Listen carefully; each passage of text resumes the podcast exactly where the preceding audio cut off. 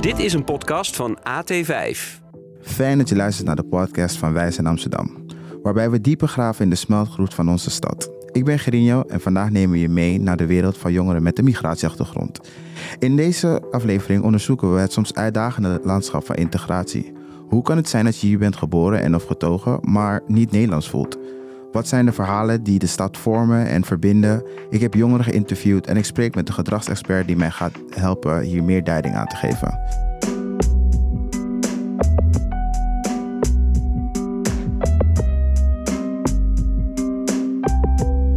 Ik ben hier met politicoloog Floris Vermeulen.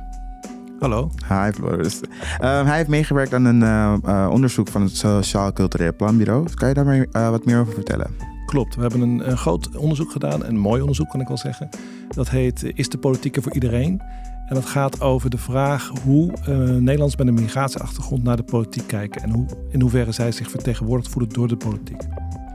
En daarnaast heeft hij ook verschillende onderzoeken gedaan naar mensen met een migratieachtergrond en identiteit. We gaan de verhalen van jonge Nederlanders met een migratieachtergrond bespreken en hopelijk antwoord geven op hun prangende vragen. Maar laten we nu eerst uh, luisteren naar Diana, Kendall, Nia. Ik vroeg hen ook, hoe identificeer jij je? Ik identificeer me eigenlijk als multi, multinational. Um, mijn moeder komt uit Venezuela en mijn vader is Nederlands. Ik ben in Venezuela geboren. En op mijn vijfde zijn we naar Zuid-Spanje verhuisd, naar Malaga. En op mijn achttiende ben ik naar Nederland verhuisd. Ik ben half Surinaams, half Nederlands. Ik voel me niet volledig Nederlands, maar ik voel me ook echt niet volledig Surinaams. Ik zit er echt ergens tussenin. Ik identificeer mezelf als een Marokkaanse Nederlander. Ik ben hier opgegroeid, hier ook geboren, maar allebei mijn ouders komen uit Marokko.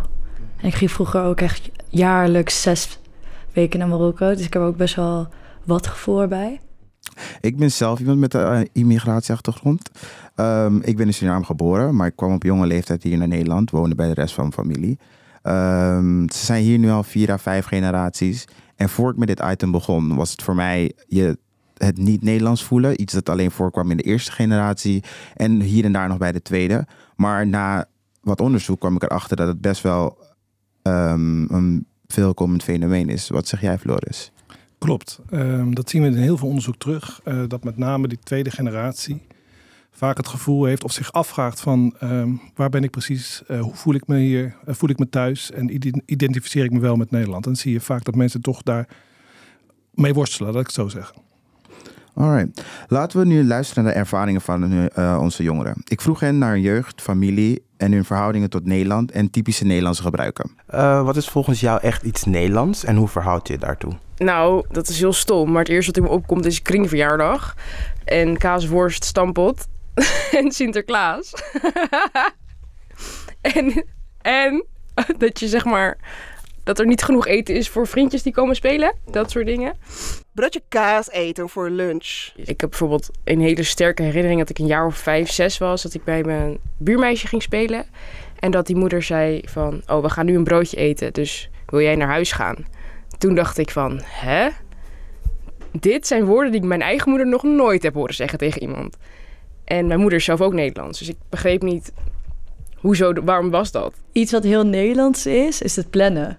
Gewoon dat we alles zo erg vooruit plannen. En gewoon altijd onze agendas helemaal vol staan. En niet per se heel spontaan meer. Wat uh, heel raar is. Lunch hoort gewoon warm eten te zijn. Dat is voor mij... dat is zeg maar de number one ding die voor mij... Ik woon al twaalf jaar in Nederland en ik, ik, ik ga nooit ik ga, ik, I, I, just refuse to eat bread for lunch. Dat, dat gaat gewoon niet gebeuren. Ik wil gewoon rijst met kip of zo. Gewoon iets, iets warms. Als Zuid-Amerikaan klinkt dat laatste erg, erg herkenbaar. Ik ben benieuwd of er nog andere overeenkomsten zijn. Heb je anders gevoeld toen je klein was? Nou, ik voelde me altijd wel een beetje de odd one out. Um, ik ben opgegroeid in een dorp. Um, en ik was een van de weinige gekleurde kindjes in dat dorp. En mijn klasgenootjes hebben daar hebben altijd wel erg hun best gedaan om dat mij duidelijk te maken dat ik niet hetzelfde was als de anderen. En dat was best wel lastig. Want ja, voor als je zo klein bent en je ziet er al anders uit, dan is het ook niet heel fijn als het ook nog eens elke dag tegen je gezegd wordt. Komt dit gevoel vaker voor in je familie? Mijn moeder zegt dat zij wel, zij, zij voelt zich wel heel erg, zij heeft zich altijd heel welkom gevoeld. We zijn niet zulke praters thuis. Dus ik heb dit eigenlijk nooit per se met hun besproken, met mijn broers. Dus mijn ouders zijn geboren getogen in Marokko. Die zijn hier naartoe gekomen. De rest van de familie woont eigenlijk ook nog in Marokko. Uh, en mijn broers, ja, wat ik weet, is dat zij, dat zij wel dus uh, sinds jongs af aan gewoon uh, ja, vrienden van al over hebben. Mm -hmm. En bij mij er werd wel altijd gezegd van ja, jij bent wel echt de, de verkaaste, de Nederlandse, de meest Nederlands van ons. Zou je het wel met je familie erover willen hebben? Ja, we hebben het er eigenlijk niet zo, eigenlijk nooit over. In ieder geval niet waar ik bij ben. Um, en dat zou ik eigenlijk wel willen. Nou, nee, nu niet. Want ik ben nu gewoon wel tevreden over waar ik sta en wat ik doe. En ik ben er gewoon zelf bewust mee bezig. En zij hebben ook gewoon nu een... Zeg maar, iedereen heeft een beetje gewoon zijn eigen leven. Dus ik weet niet, ik heb het idee van, ik ben ook gewoon volwassen genoeg. Mijn moeder houdt ontzettend veel van mij. En de laatste wat mijn moeder wil, is dat ik pijn leid. Dat de dingen voor mij moeilijk zijn. Dus ik heb het er niet heel vaak over met mijn moeder. Hoe moeilijk dingen voor mij zijn geweest. Want ik, dat, ik weet dat het iets met haar doet. En uh, wanneer ik daar... Zeg maar, wanneer het racisme is brought up, dan zeg ik van oké, zodat je het weet. Like, this happens and this happens and this happens. Zij zeggen van nee, dat is niet waar. En ik zeg van oké, okay, maar ik heb wel wat dingen meegemaakt. En dan, uh, ja, wil zij heel snel zeggen van, huh, maar hoezo dan? Als je dit zo hoort, Floor, dus wat denk je dan? Ja, ik vind het mooi. Mooie verhalen zijn het. En uh, het grappige is dat ik ook dingen herken. Um, ja. mijn, mijn moeder is in Indonesië geboren, dus in principe heb ik ook een, een uh, migratieachtergrond. Mijn vrouw is van Molukse afkomst. Dus heel veel dingen uh, zijn herkenbaar. En ook bijvoorbeeld dat, dat voorbeeld van dat uh, broodje kaas. Kan ik me ook nog herinneren in de jaren zeventig. Toen ik opgroeide in Rijswijk. Dat, dat, ja, dat was totaal uh, verrassend dat je opeens werd weggestuurd bij het eten. Dat is heel apart. Mm. We gaan het dan nu hebben over sociale onrechtvaardigheid. Aangezien een van je publicaties de nadruk daarop legt, uh, zou ik graag willen weten hoe je ziet, uh, wat, hoe, wat voor relatie je ziet tussen integratie. Hoe kun je sociale onrechtvaardigheden, um, hoe beïnvloedt dat de Nederlandse identiteit? Ja. Uh, je, je, je, gebruikt om een, drie hele moeilijke termen waar de, waar de wetenschap al jarenlang, decennia lang over aan het worstelen is van wat we nou precies aan het doen zijn. Identiteit, integratie. Mm -hmm. um, ik heb zelf uh, een achtergrond in migratiestudies. Dus uh, dat is een, een, een, ja, een soort van combinatie tussen sociologie, uh, antropologie, geschiedenis, politicologie, waarin je probeert te begrijpen wat er gebeurt als er migratie plaatsvindt en hoe zich dat dan door de jaren heen daarna zich voltrekt. inderdaad, daar is het concept integratieproces voor bedacht. Het is eigenlijk in Amerika ontstaan. Um, daar hebben ze natuurlijk al veel langer onderzoek gedaan naar dit soort processen en ook echt heel grootschalig. Dus ik, ik heb in de jaren negentig in New York gestudeerd. En ik was enorm onder de indruk over de hoeveelheid onderzoek wat daar gedaan is. Het is onvoorstelbaar hoeveel gemeenschappen uh, door de tijd heen onderzocht zijn in allerlei verschillende plekken. Uh, en daar komt dat uh, concept integratie vandaan. En dat gaat eigenlijk, dat probeert te begrijpen over een lange tijd heen, hoe groepen, individuen en groepen zich vestigen in een samenleving. En eigenlijk zeggen ze van oké, okay, naar de laten we zeggen, de, de derde generatie die integreert over het algemeen. Maar dat kan enorm verschillen. Dat verschilt per groep, dat verschilt per individu, het verschilt in bepaalde contexten. Dus er zijn heel veel factoren die daar een rol spelen. Uh, en daar horen ook identificatieprocessen bij. Dus het idee is dat als, hoe meer je integreert, hoe meer je ook met die ontvangende samenleving gaat, gaat identificeren. Ik denk dat een heel belangrijk onderdeel van uh, uh, de discussie hier in Nederland is. Ja, wat voor soort context zitten we op dit moment? En we zien dat dat hele idee over van integratie, diversiteit, migratie is de afgelopen 20, 30 jaar enorm geproblematiseerd en heel erg politiek geworden. En dan weten we uit de wetenschap dat het altijd moeilijker wordt om dit soort processen goed te begrijpen en ook uh, op een goede manier te duiden. Want dan wordt zeg maar, het, het identificeren met een ontvangende samenleving wordt in zichzelf al politiek. Dus het, het is een heel politiek onderwerp, laat ik het zo zeggen. Ja, je begint zelf al over de politiek. Ja. en we gaan er zo meteen echt verder op in. Uh, maar eerst wil ik nog stilstaan bij hun persoonlijke ervaring. Ja. Dus waar denken zij dat het aan ligt? Dat sommige jongeren met een migratieachtergrond zich anders voelen? Ligt het aan de maatschappij waarin we leven? Um, speelt de opvoeding hier een grotere rol? En denken ze dat het nadeel heeft dat je hier woont, maar toch niet volledig Nederlands voelt? Ik merkte meteen al dat er ook zeg maar, heel veel segregation was. Dus zeg maar, ik zag nou, witte Nederlanders die alleen gingen, omgingen met witte Nederlanders. En dan had je de expats en dan had je de mensen van kleur. En het was soort van in groepen. Ja, was zeker wel conflict. Want ehm, ik heb dus eigenlijk toen ik opgroeide niet heel veel moslimvrienden of überhaupt Marokkaanse vrienden gehad. Dus ik had best wel, wat je net ook al zei, thuis was het ene beeld en buiten het huis om was echt de, totaal de opposite.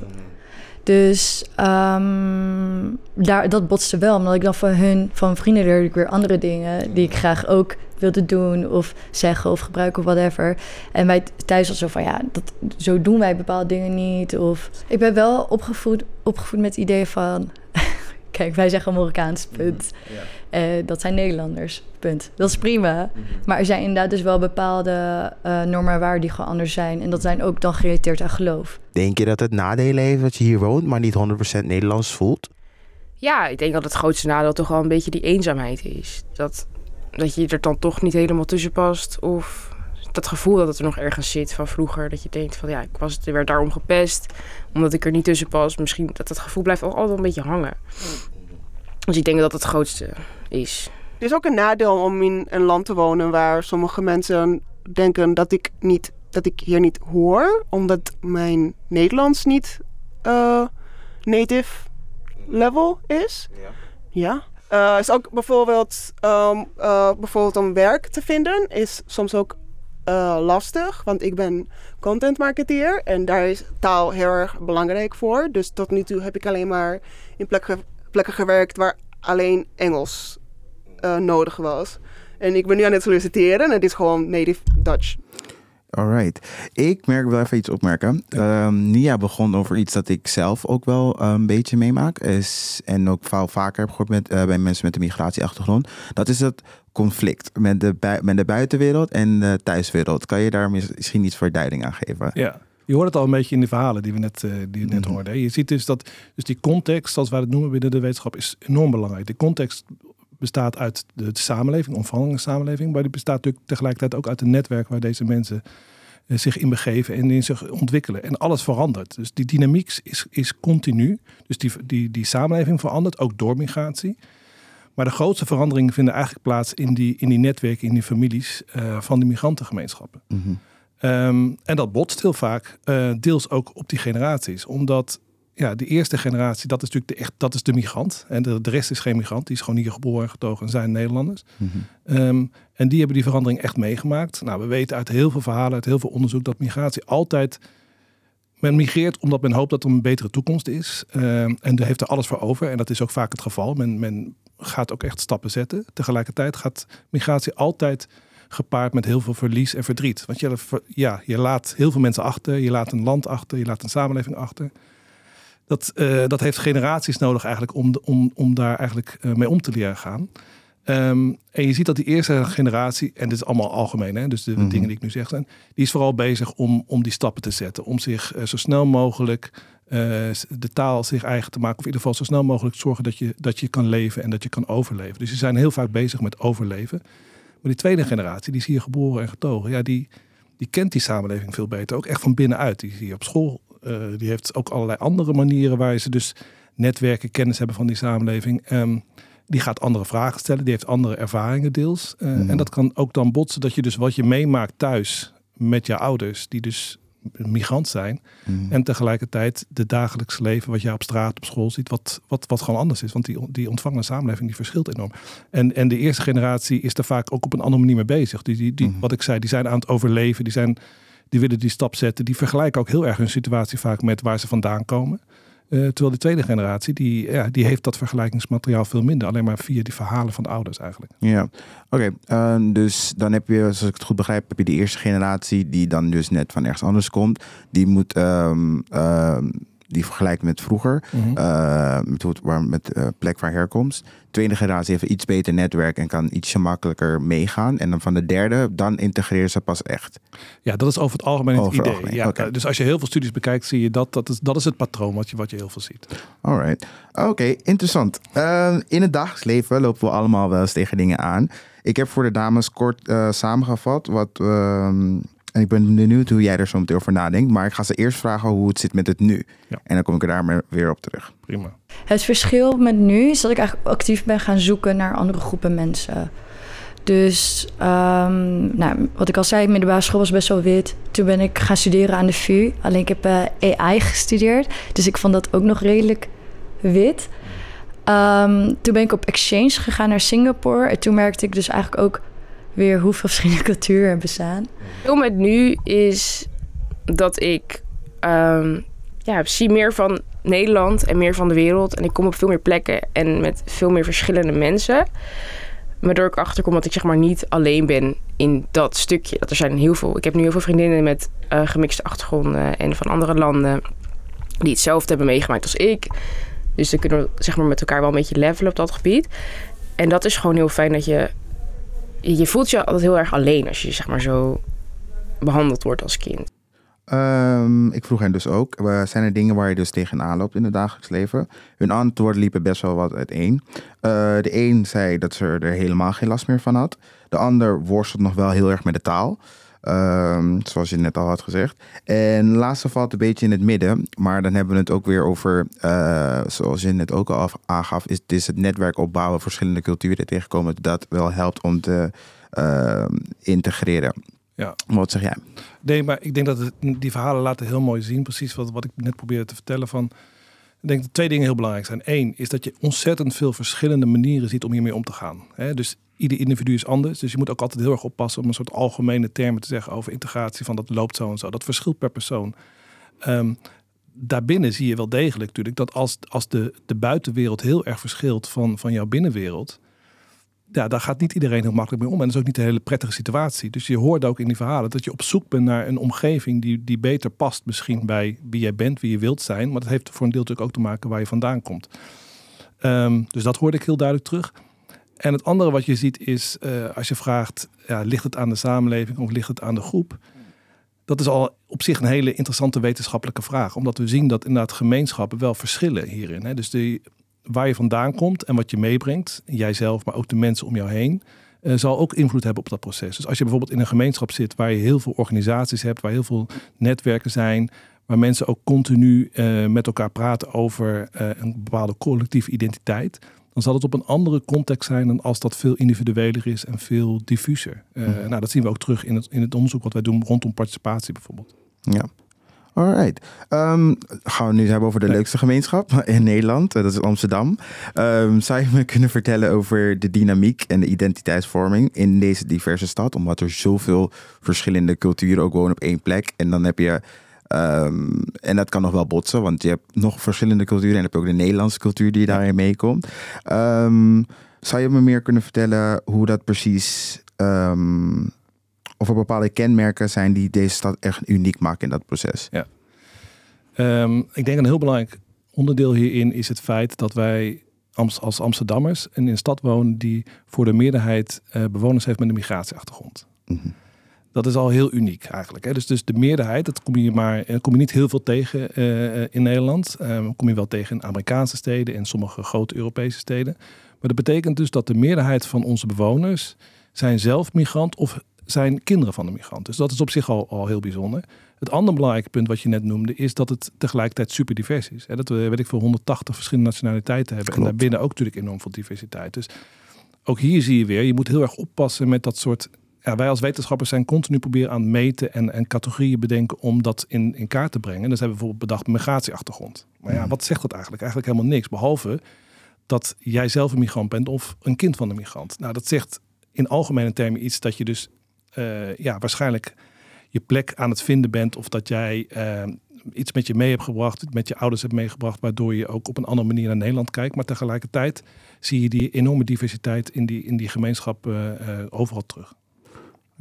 Um, is, maar je zei net iets heel grappigs en ik moet even nadenken. Maar is het dan niet het woordje dan migratieachtergrond dan inherent ook als staan als de ander? Ja, dat is het grote probleem natuurlijk. Dus de, alle categorieën die we bedenken, zorgt er tegelijkertijd voor dat je mensen wegzet als anders. Dus ik, als jij zegt, eh, ik onderzoek mensen met een migratieachtergrond, betekent dat ik als onderzoeker dus uh, die categorie bedenk en ze ook op die manier in dat box, in, die, in dat doos uh, plaats eigenlijk van oké, ik ga je nu onderzoeken. Mm -hmm. um, maar een kind van een migrant die zal zeggen, hoezo ga je mij onderzoeken? Ik bedoel, ik ben hier geboren en getogen. Mhm. Eh, ik, ik zit hier op school, ik werk hier. Eh, ja, ik heb toevallig één ouder bijvoorbeeld die in het buitenland geboren is. Maar waarom is dat zo belangrijk? Mhm. Dus daar, daar moet je zeker als wetenschapper altijd ook eh, respect voor hebben en ook eh, re- reflectie over hebben. Maar tegelijkertijd is het natuurlijk wel zo dat migratie allerlei zaken in zo'n samenleving eh, eh, aan de gang brengt. En dat, eh, en, dat, en dat onderzoeken wij.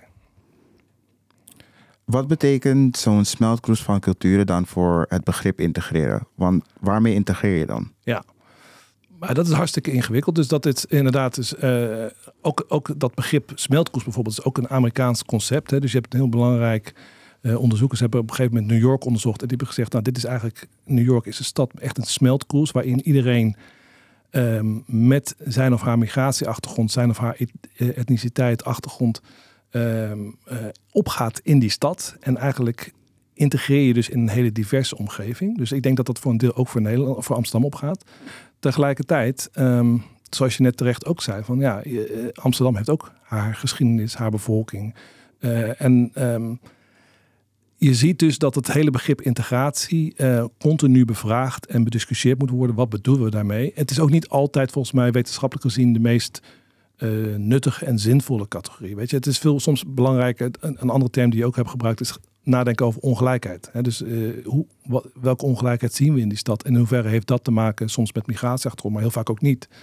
Eh, en op een gegeven moment kan je natuurlijk ook nadenken over de stad als geheel. Dus ik denk dat integratie iets zegt over de samenleving. Niet zozeer over personen zelf of gemeenschappen. Dus je bent niet zelf wel of niet geïntegreerd, maar de samenleving is wel of niet geïntegreerd of gefragmenteerd. Ik denk dat dat nog de meest nuttige manier is om over integratie na te denken.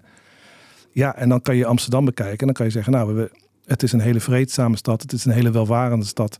Dus we zijn super geïntegreerd. Maar je kan ook op sommige plekken gaan kijken, hey, we zien allerlei bubbels, we zien allerlei netwerken die gescheiden van elkaar leven. Is dat nou de integratie die we zoeken? Dus je kan er op verschillende manieren naar kijken. Ja, met alle informatie die je me nu net hebt gegeven, bedenk ik me nu net. Is het dan bevorderend dat je in Amsterdam woont met een migratieachtergrond of dat je dan in de regio woont om zeg maar beter te integreren? Ja. Uit onderzoek blijkt dat het bevorderend is. Hè? Dus eh, als je, als je uit het onderzoek in, in Amsterdam bekijkt, dan zie je dat de groep die het minst geïntegreerd is, zijn de mensen zonder migratieachtergrond.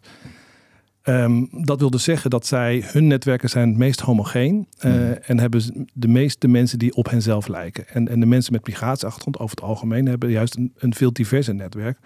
En dat heeft te maken met het feit dat ze, dat ze eh, migratieachtergrond hebben. Dat hoorden we net ook in die verhalen van die, van die dames heel mooi. Van, ik ben op zoek bijvoorbeeld naar andere mensen met dezelfde soort van achtergrond. Omdat je natuurlijk ehm, een gedeelde ervaring eh, wilt hebben. Je wilt over dingen praten. Je wilt dat je begrepen wordt. eh, en je ziet dus dat, dat in die zin, dus in een hele diverse stad als Amsterdam, is het hebben van een migratieachtergrond voor de integratie eh, makkelijker. Oké, Oké, dan gaan we nu verder naar iedereen zijn favoriete onderwerp. Oké, me- meestal de mijne. Ehm, dat is politiek.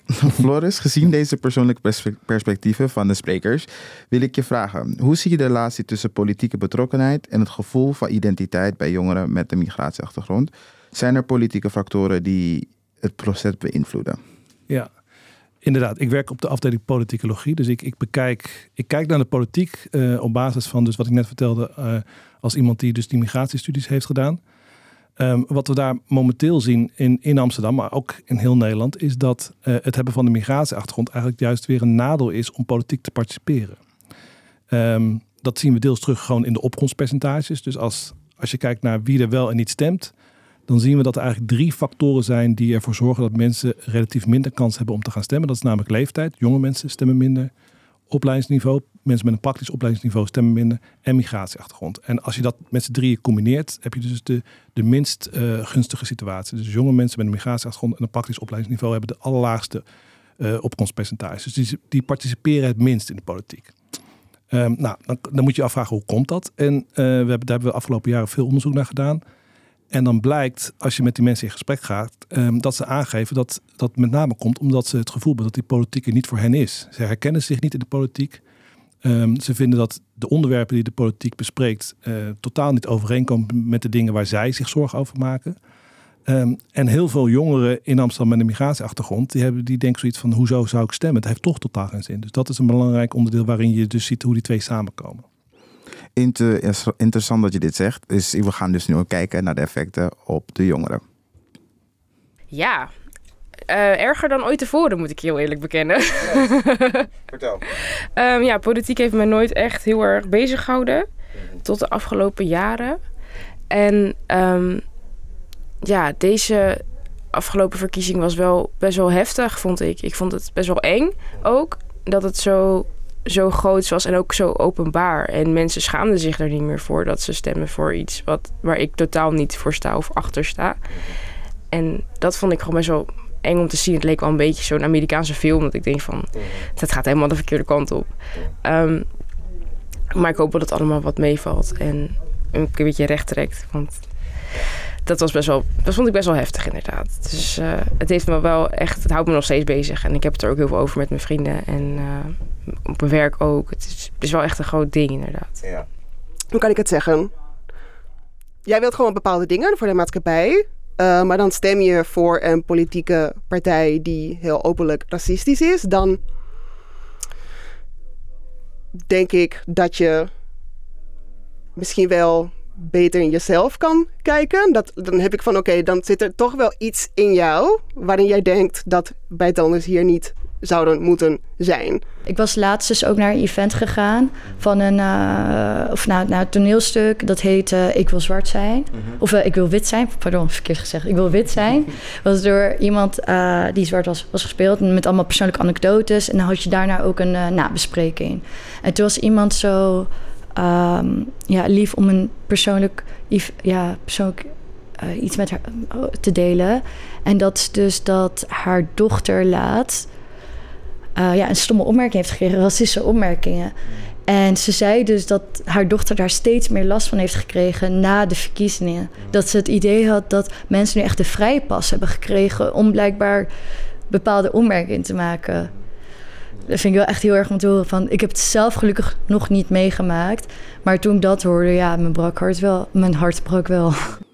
Ja, um, zelf um, heeft natuurlijk ook wat gedaan. Het is Mhm. natuurlijk niet per se de partij waarbij ik zeg maar achter sta.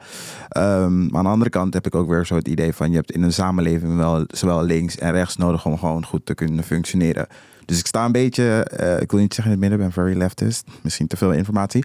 Maar um, ik, ik kijk wel heel complexer naar. Ik denk van hoe gaan we dit oplossen? Hoe kijken we verder? En ik weet nou niet of het echt per se bevorderend is voor ons als Amsterdam en ons als Nederland. Nee. Um, ik, het is een heel ingewikkeld probleem. Maar ik wat, denk wat je ook hier in de verhalen ook weer hoort, is denk ik iets wat we in het onderzoek ook terugzien. Um, is dat er twee dingen belangrijk zijn. Eén, dat migratieachtergrond, hoe je het ook verder definieert, een hele belangrijke rol speelt in hoe je naar politiek kijkt, in, veel gevallen. Mm -hmm. En twee, dat die migratieachtergrond voor veel mensen ook gekoppeld wordt aan, aan ervaren uitsluiting. Uh, en die voor een belangrijk deel ook in de politiek zelf plaatsvindt. En dat maakt het nog ingewikkelder.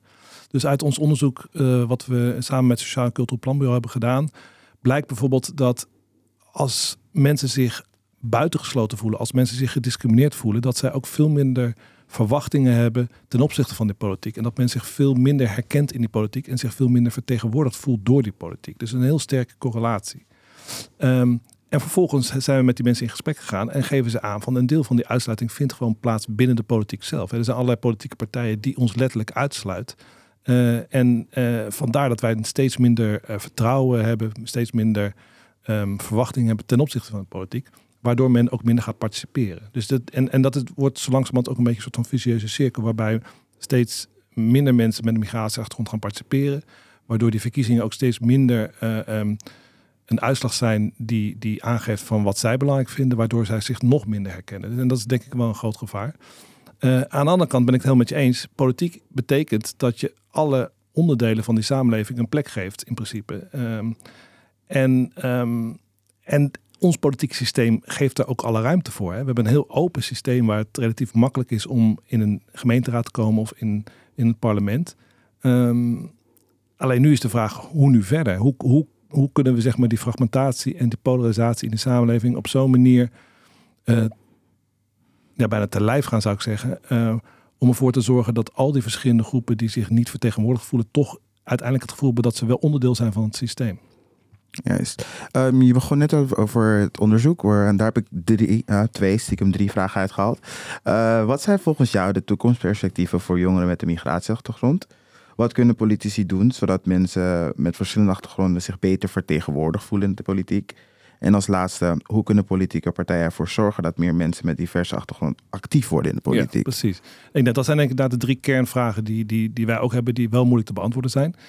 Ehm, ik zal met de eerste beginnen van, oké, wat, wat, wat kunnen jongeren zelf doen? Eh, uiteindelijk is mijn antwoord heel simpel, participeren. Dus het gaat echt, ik bedoel, ik, ik begrijp heel goed dat er allerlei factoren zijn die ervoor zorgen dat sommige mensen, of steeds meer mensen, het gevoel hebben, die politiek is niet voor mij en eh, ik doe niet meer mee. Ehm, maar ik denk dat we dat echt moeten doorbreken. Ik zie ook allerlei hele interessante ontwikkelingen, ook bij jongeren zelf. Je hebt een heel mooi initiatief Represent Jezelf, die op Instagram allerlei eh, campagnes voeren om mensen juist op te roepen eh, om te gaan stemmen. Ik denk dat het daar voor een deel wel begint. Tegelijkertijd hebben heel veel jongeren helemaal gelijk als ze zeggen: ja, mijn stem doet er niet toe. Het maakt echt niet uit of ik wel of niet ga stemmen, want het gaat de zaak niet veranderen. En dat komt omdat die, omdat die politiek eigenlijk eh, het probleem is. Nou, ik denk dat dat absoluut het geval is. Dus die politiek zal, daar ligt die verantwoordelijkheid. Daar moet veel meer ja, reflectie eigenlijk zijn van oké, hoe functioneren wij als systeem? En dat is voor politieke partijen super moeilijk, omdat zij denken alleen maar eigenlijk naar verkiezingen. Ze willen alleen maar verkiezingen winnen, ze willen alleen maar stemmen halen. Ja, en, en wat de rest doen, zo min mogelijk goed doen eigenlijk. Dat is hun, hun belangrijkste doel. En nu worden ze gedwongen steeds meer eh, om na te denken over hoe functioneren wij als geheel. Daar zie ik op zich ook wel weer wat, wat posi- positieve eh, signalen. Ehm naar aanleiding van de laatste gemeenteraadsverkiezingen was de, hadden we in Amsterdam de meest lage opkomst ooit. Hè, eh, Heel veel mensen maakten zich daar zorgen over. Dus het was onder de 50 procent. Hmm. En in sommige delen van de stad onder de 15 procent. Dus dat is, echt, dat is echt serieus. Dus heel veel mensen zijn afgehaakt of doen niet meer mee. Ja. Nou, dan zie je gelukkig wel dat in de gemeenteraad van Amsterdam er echt een discussie plaatsvindt. Oké, wij moeten dit als, als, als gemeenteraad ook die verantwoordelijkheid voelen om ervoor te zorgen dat we veel meer Amsterdammers bereiken en veel meer Amsterdammers het gevoel geven dat het er wel toe doet om te gaan stemmen. En daar ligt wel een beetje de sleutel. Dus ja, eh, de jongeren moeten gaan participeren, maar eerst moet eigenlijk eh, dat systeem moet eigenlijk gaan veranderen. En dat heeft deels te maken met de partijen zelf. En die moeten ook diverser worden. En dus daar zal ook intern veel meer moeten nagedacht worden over hoe, hoe zorgen we ervoor dat, dat onze lijsten diverser worden. Maar daar is een heel belangrijk onderdeel ook uit het onderzoek. Dat het gaat niet alleen maar over wat wij noemen eh, numerieke vertegenwoordiging. Dus het aantal leden, het aantal kandidaten met migratieachtergrond op de lijst. Het gaat ook heel erg over de vraag van mogen wij de onderwerpen en de verhalen en de, en de leefwerelden bespreken, benoemen, krijgen die een plek in de politiek? Eh, want dan wordt het pas echt eh, inclusief. En, en daar ligt de grote uitdaging, denk ik, voor, voor, voor, voor allerlei politieke partijen, van links en rechts. Ja. Ehm, het, wat, het laatste wat je zegt is heel erg belangrijk. Want je wilt niet dat het zeg maar alleen maar een gezicht wordt dat op een plekje zit. En dan Precies. toch wel dezelfde politiek bedrijf als ervoor. Want ik denk eh, eerlijk gezegd dat dat niet erg bevorderend gaat zijn. Want dan verlies je alsnog meer vertrouwen Ja. eh, van mensen. Want dan zit je iemand op een plaats die, die dan het plaatje perfect past. Maar niet de woorden gebruikt die jij zeg maar eh, zou gebruiken als een community to zelf. Precies. En dat is een heel belangrijk punt wat je maakt, wat ook heel te veel terugzien in het onderzoek. Dan, dus ja, we hebben een heel open systeem waardoor het rela- relatief makkelijk is om verkozen te worden. Maar als er allerlei mensen zijn van kleur met een migratieachtergrond die vervolgens niet dat geluid vertolken wat een groot deel van die achterban wil horen, dan werkt het alleen maar averechts. En dan inderdaad is de verwachting nog lager, is, de, is het, daalt het vertrouwen nog sneller. Dus in die zin is het heel belangrijk. Eh, Tegelijkertijd kan je het ook niet verwachten van kandidaten met een migratieachtergrond dat zij alleen maar hun migratieachtergrond proberen te vertegenwoordigen. Dat is natuurlijk veel breder. Dus dat, het is ook voor, voor politici zelf natuurlijk een enorme uitdaging. Ja, Ehm, voordat we verder gaan, als eerste nog een shout-out naar Represent Yourself. Daar hebben we een item over gemaakt. Heel goed. Eh, werkt het gevoel van niet vertegenwoordigd worden eigenlijk anders voor mensen met een migratieachtergrond dan voor witte Nederlanders, die ook het vertrouwen in de politiek verloren zijn? Eh, ja en nee. Dus in principe laat ik beginnen met de overeenkomst is... We zien eigenlijk dezelfde soort van frustratie en woede bij veel witte Nederlanders met een praktisch opleidingsniveau. Die voelen zich ook niet vertegenwoordigd en voor een deel hebben ze daar ook gewoon gelijk in. Als we kijken naar de politici, dat zijn allemaal theoretisch opgeleide mensen. Dus daar, daar is heel duidelijk een, een, eh, een kloof tussen de mensen die actief zijn en, eh, en een deel van de bevolking. En daar zie je eigenlijk dezelfde soort frustratie. Dus er is ook veel onderzoek naar gedaan. En, en daar, daar wordt ook aangegeven van eh, de politici begrijpen ons niet, begrijpen ons, ons leven niet, onze, onze denkwereld niet. En wij begrijpen de politici niet. Dus daar zie je eigenlijk dezelfde soort van frustratie en dezelfde kloof. Het belangrijke verschil met mensen met een migratieachtergrond is dat natuurlijk de uitsluitingsmechanismes en de, en de bronnen daarvan wel de- degelijk te maken hebben met hun migratieachtergrond. En dat kan zijn religie, Mhm. eh, maar we zien het exact hetzelfde terug bij, bij Surinaamse Nederlanders, bij Caribische Nederlanders. En dan gaat het heel erg over kleur. Dus het is niet alleen maar islam, het is ook echt discriminatie in veel bredere zin waar wij over moeten nadenken. Binnen de politiek, maar ook daarbuiten. Dankjewel. Ehm en dan heb ik nu wat vragen van onze sprekers. Dan ga je nu direct aanspreken. En dan de weer eens één en dan de tweede. Ik ben gewoon benieuwd hoe je dit, hoe je zo'n situatie zou kunnen verbeteren. Dat iedereen zich gewoon inderdaad Nederlands voelt. Dus is dat dat je ervoor zorgt dat de overheid verplicht dat het echt multiculturele buurten komen? Of is het goed hoe we het nu doen? Moet je aan een school gaan vragen dat ze een bepaald aantal eh, procent per etniciteit behalen? Wat, wat moeten we doen om dit soort van gemixerd te houden? Want ja, het heeft geen zin om echt separaat te leven. Ja, dat is eh, weer, een hele moeilijke vraag natuurlijk. Hè? Dus eh, hoe doe je dit? Hoe verander je? Hoe maak je? Hoe zorg je ervoor dat mensen zich meer betrokken voelen? Nou, ik denk dat we een aantal dingen al besproken hebben. Ehm, misschien nog iets anders wat ik nog niet echt benoemd heb. Van de vraag is in hoeverre de overheid hier ook daadwerkelijk invloed op heeft. En wat, wat zij ook terecht zich afvraagt. Ik denk dat die invloed maar heel beperkt is en heel indirect is. Het is echt iets wat we als samenleving moeten oppakken.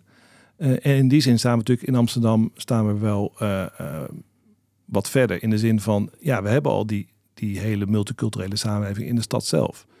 Ehm, dus dat betekent, waar we het net ook over hadden, die smeltkroes, die is er hier voor een groot deel al. En dat betekent ook misschien dat dat die kloof tussen waar je dan die binnen- en de buitenwereld ook kleiner is. Dus dat het makkelijker wordt om, om te integreren in een situatie waarin je jezelf herkent.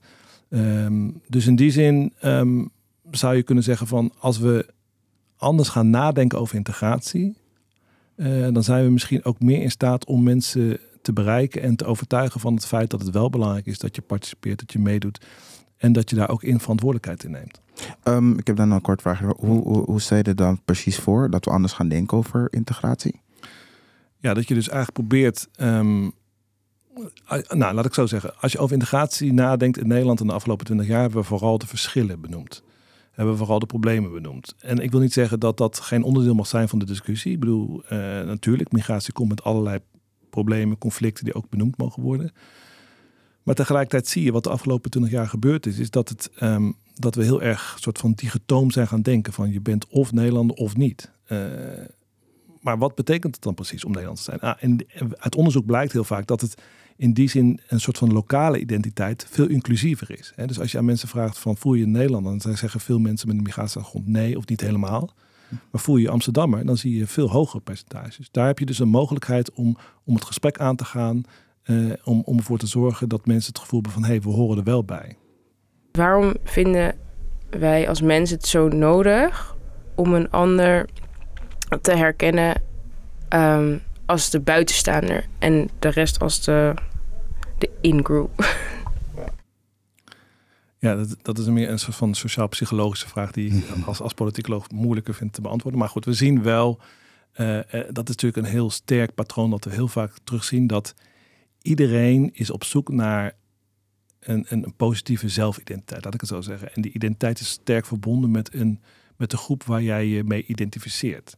Eh, nou, dat heeft deels je vrienden, je familie, eh, misschien zelfs groter nog de gemeenschap.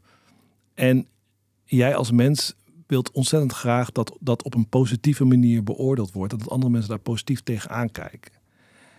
Soms gebruik je daarvoor andere groepen om dat te bewerkstelligen. Dat je zegt van oké, eh, de outgroep is de slechte en wij zijn de goede. Ehm, maar je ziet aan de andere kant groepen die dus heel sterk gediscrimineerd voelen. Dat die dus heel erg, hun frustratie zit in het feit dat, dat alles wat zij doen, waar zij voor staan, waar zij zich mee identificeren, dat dat vaak in een negatief beeld eh, wordt geplaatst. Dus ik denk ook dat daar de media, de politiek, eh, een rol kan spelen in de zin van: oké, hoe, hoe komt het nou dat er zoveel mensen zijn in de stad, in de samenleving, die het gevoel hebben dat zij, ehm, wie zij zijn en mensen zoals zij zijn, dat die, dat die op geen enkele manier positief een zelfbeeld kunnen creëren. Dus dat daar ook allerlei meer mogelijkheden zijn om, om dat te bespreken, verhalen te horen van mensen en ook mensen zelf aan het woord te laten, zoals jullie hier bijvoorbeeld eh, vandaag ook doen. Ja, ik hoor heel veel ehm, dat er heel veel herevaluatie moet plaatsvinden van hoe we dingen gaan aanpakken in de Mhm. toekomst. En hoe we naar bepaalde problemen aankijken. Of ze dan wel echt problemen zijn of dat er gewoon een beetje onbegrip is.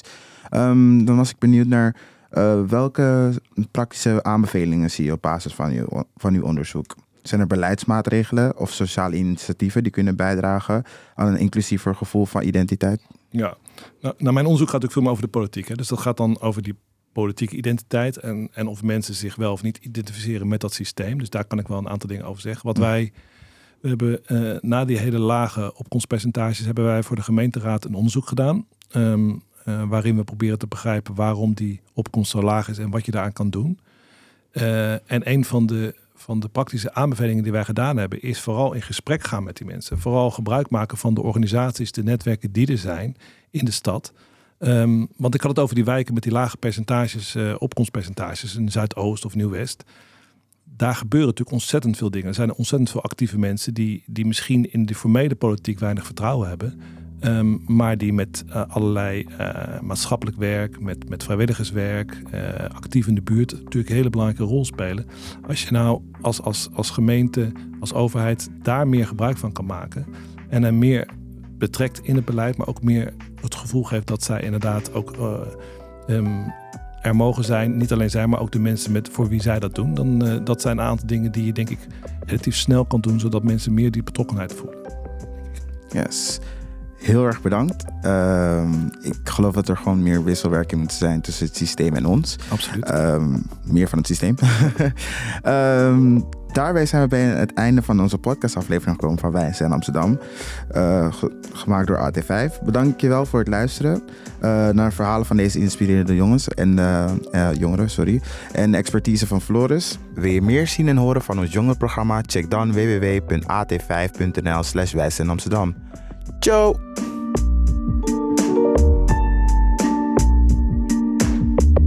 Vind je dit een leuke podcast? Laat dan een beoordeling achter in je favoriete podcast-app.